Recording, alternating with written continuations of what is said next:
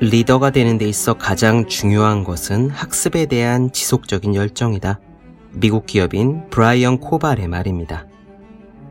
중고등학생들이 공부를 싫어하면서도 억지로 하는 이유는 대학 때문이죠. 학생들은 조금만 참자라면서 대학이라는 결승선을 향해 전력 질주합니다. 하지만 대학은 결승선이 아니에요. 본격적인 공부는 오히려 그때부터 시작입니다. 학점과 어학, 자격증과 공모전까지 할 일은 더 많아지잖아요. 학생들은 다시 취업이라는 결승선을 상상하면서 버팁니다. 그렇게 꿈에 그리던 직장에 들어가면 그때 깨닫게 돼요. 거기서도 다들 공부하고 있다는 사실을 말입니다. 직장인은 살아남기 위해서 공부를 하죠. 학교 다닐 때가 좋았지라는 말은 그래서 나옵니다. 공부에는 끝이 없어요. 이제는 평생 공부해야 하는 시대입니다. 그래서 저는 진심으로 조언하고 싶습니다. 부디 공부를 좋아해 달라고 말이에요. 자기 분야를 찾으면 공부가 재미있습니다. 집중하는 법을 익혀도 재미있습니다. 목표를 잘게 쪼개 성취하는 습관을 들여도 재미있습니다. 무엇이든 좋으니까 공부와 친해지기를 진심으로 바랍니다. 책상에 올려두기만 해도 공부하고 싶어지는 365 홍콩 캘린더 공부의 결승선은 없다 의한 대목으로 시작합니다.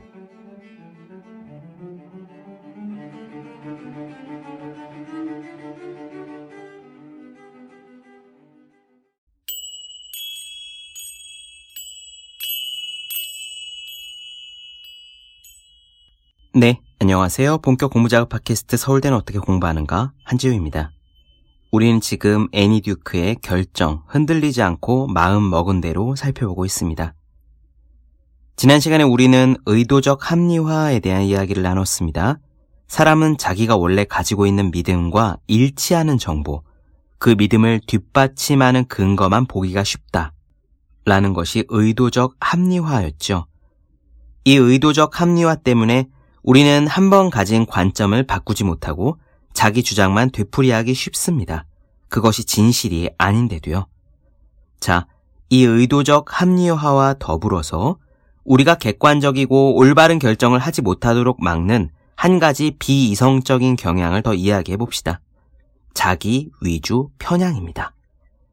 이미 가지고 있는 믿음에 알맞는 근거만 끌어모은다는 것이 의도적 합리화라면은요. 자기 위주 편향은 어떤 결과가 닥쳤을 때 그 결과를 자기에게 유리한 쪽으로만 해석한다는 겁니다. 어떻게 해석하느냐? 결과가 좋으면 자기 실력이 좋아서 일어난 일로, 결과가 나쁘면 운이 나빠서 일어난 일로 해석하는 거예요. 왜 우리네가 이렇게 반응을 할까요? 간단합니다. 그렇게 해야 우리 자아가 긍정적인 존재가 되기 때문이에요. 잘한 건 내 덕분이라고 해야 기분이 좋고 틀린 건 내 잘못이 아니라고 해야 기분이 좋습니다. 문제는 너무도 당연한 이야기지만 실력과 운에 대한 원인 분석이 틀렸다는 데 있습니다. 그저 찍은 답이 맞아서 시험에 합격할 수도 있고 나는 내 할 일을 다 했는데 내 파트너가 일 처리를 제대로 하지 못해서 계약을 못 따낼 수도 있잖아요.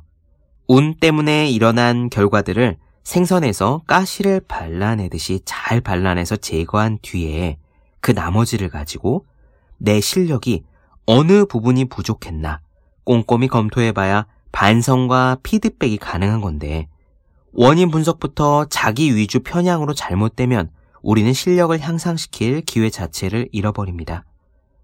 잘 되면 내 탓, 안 되면 재수 탓이라고 생각하는 습관이 있는 사람은 비록 기분은 좋고 긍정적인 자아상을 유지할 수 있는지는 모르겠지만 더 배우고 더 나아질 수 있는 소중한 기회를 놓치는 것이나 다름없습니다. 그럼 오늘 이야기 시작하겠습니다.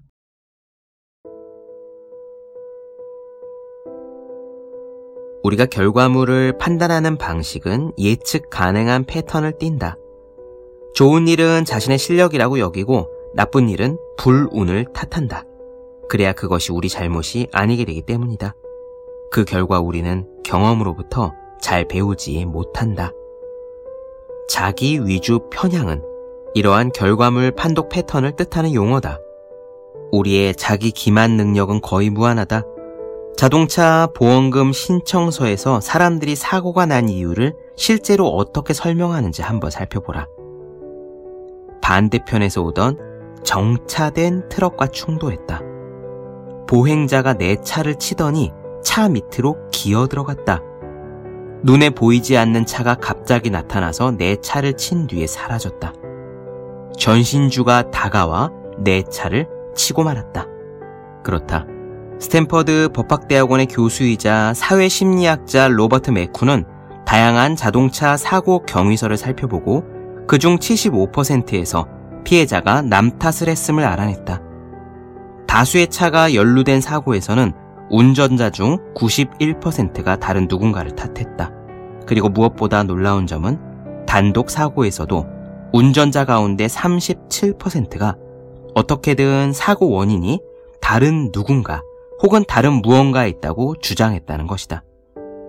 포커 월드 시리즈 역사상 최고의 선수인 필 헬뮤스가 이 오류를 범한 일화는 유명하다. 텔레비전으로 생중계된 한 포커 토너먼트에서 패배에 떨어진 뒤에 헬뮤스는 ESPN 방송국 카메라에다 대고 이렇게 말했다. 운만 따라줬다면 다 이겼을 겁니다. 이 한 문장은 포커 세계에서 전설이 되었다. 모든 포커 플레이어들이 경악을 금치 못하긴 했지만 사실 필과 다른 선수들의 차이점이 있다면 그가 이 사실을 입 밖에 냈다는 것, 그것도 텔레비전 카메라에 대고 말했다는 것 뿐이었다. 그저 우리 대부분은 그런 생각을 속으로만 할 정도의 이성을 가지고 있었다. 하지만 우리 모두가 그와 같은 생각에 취약하다는 사실에는 의심의 여지가 없다. 나 또한 예외가 아니다. 포커 플레이어로 활동할 당시에 나 역시 이길 때는 내 실력 덕분이고 질 때는 운이 나빴기 때문이라고 투덜거리기를 수도 없이 반복했다. 이건 인간이 지닌 본질적인 충동이다. 삶의 다른 분야에서도 이렇게 하려는 경향을 그동안 수차례 느꼈다. 명심하시라. 착시 현상임을 알면서도 그걸 보는 걸 피할 수 없다는 사실을 말이다. 자기 위주 편향은 경험을 통해 배우는 능력에 즉각적이고도 명백한 영향을 미친다. 나쁜 결과물의 상당 부분을 불운 탓으로 돌리다 보면 우리의 의사결정을 살펴보고 다음에 더 잘할 수 있는 부분을 찾아낼 기회를 놓치게 된다. 물론 나쁜 일 중에서 일부는 불운 때문에 좋은 일 중에서 일부는 실력 덕분에 일어나기도 한다. 나는 그저 항상 그렇진 않다는 사실을 아는 것 뿐이다. 자기 위주 편향은 매우 깊숙이 뿌리내리고 있고 아주 튼튼해서 제거하기 힘든 사고 패턴이다. 이러한 패턴이 왜 나타나는지 이해하는 것은 경험을 통해 학습 능력을 발전시킬 실용적인 전략 개발의 첫 번째 단계다. 의도적 합리화와 마찬가지로 자기 위주 편향도 자기 삶의 스토리를 긍정적으로 만들어내고자 하는 욕구에서부터 나온다. 그런 스토리에서 무언가 좋은 일을 자신의 공으로 돌리는 것은 우리가 옳은 결정을 내렸다고 말하는 것과 같다. 그리고 자신이 옳다는 기분은 언제나 좋다. 마찬가지로 나쁜 일이 자신의 잘못이라고 생각하는 것은 곧 우리가 틀린 결정을 내렸다는 뜻이고 틀렸다는 기분은 언제나 나쁘다. 자기 삶의 스토리를 더욱 발전시키겠다는 목표로 결과물을 가려내고 그 과정에서 흑백 논리를 따르면 왜 미래가 특정 방식으로 펼쳐지는가를 두고 현명하게 베이팅할 수 있는 능력이 사라진다. 하지만 포커패든 자동차 사고든 야구의 작전 지시든 소송 결과든 사업상의 성공이든 사실상 거의 모든 결과물에 운과 실력의 요소가 함께 들어있다.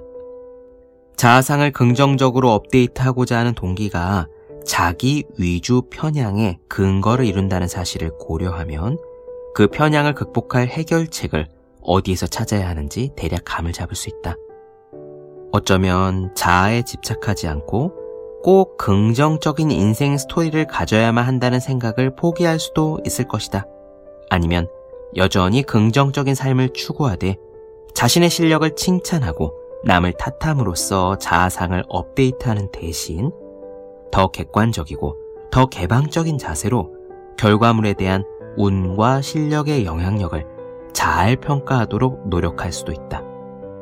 결과물을 처리하는 방식에 시간과 노력을 더 투자해서 정확하게 판독을 하고 진실을 추구함으로써 긍정적인 자아상, 업데이트를 얻어내는 것이다.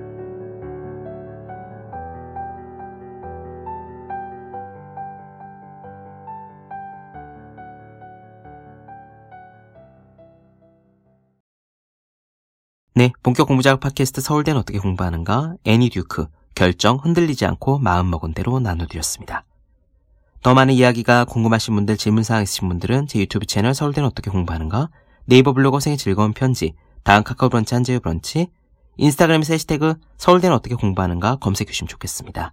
또 매일매일 공부하시는 분들, 여러분 주변의 학생, 수험생, 직장인, 취준생 등 공부하시는 모든 분들을 위해서 어떻게 공부하는 것이 효율적인 설명한 혼자 하는 공부의 정석, 그리고 책상에 올려두기만 해도 공부하고 싶어지는 365 홍콩 캘린더 아직 읽지 않으셨다면 꼭 한번 읽어보셨으면 좋겠습니다. 그럼 오늘 여기까지 하겠습니다. 전 다음 시간에 뵐게요. 여러분 모두 열심히 공부하십시오. 저도 열심히 하겠습니다.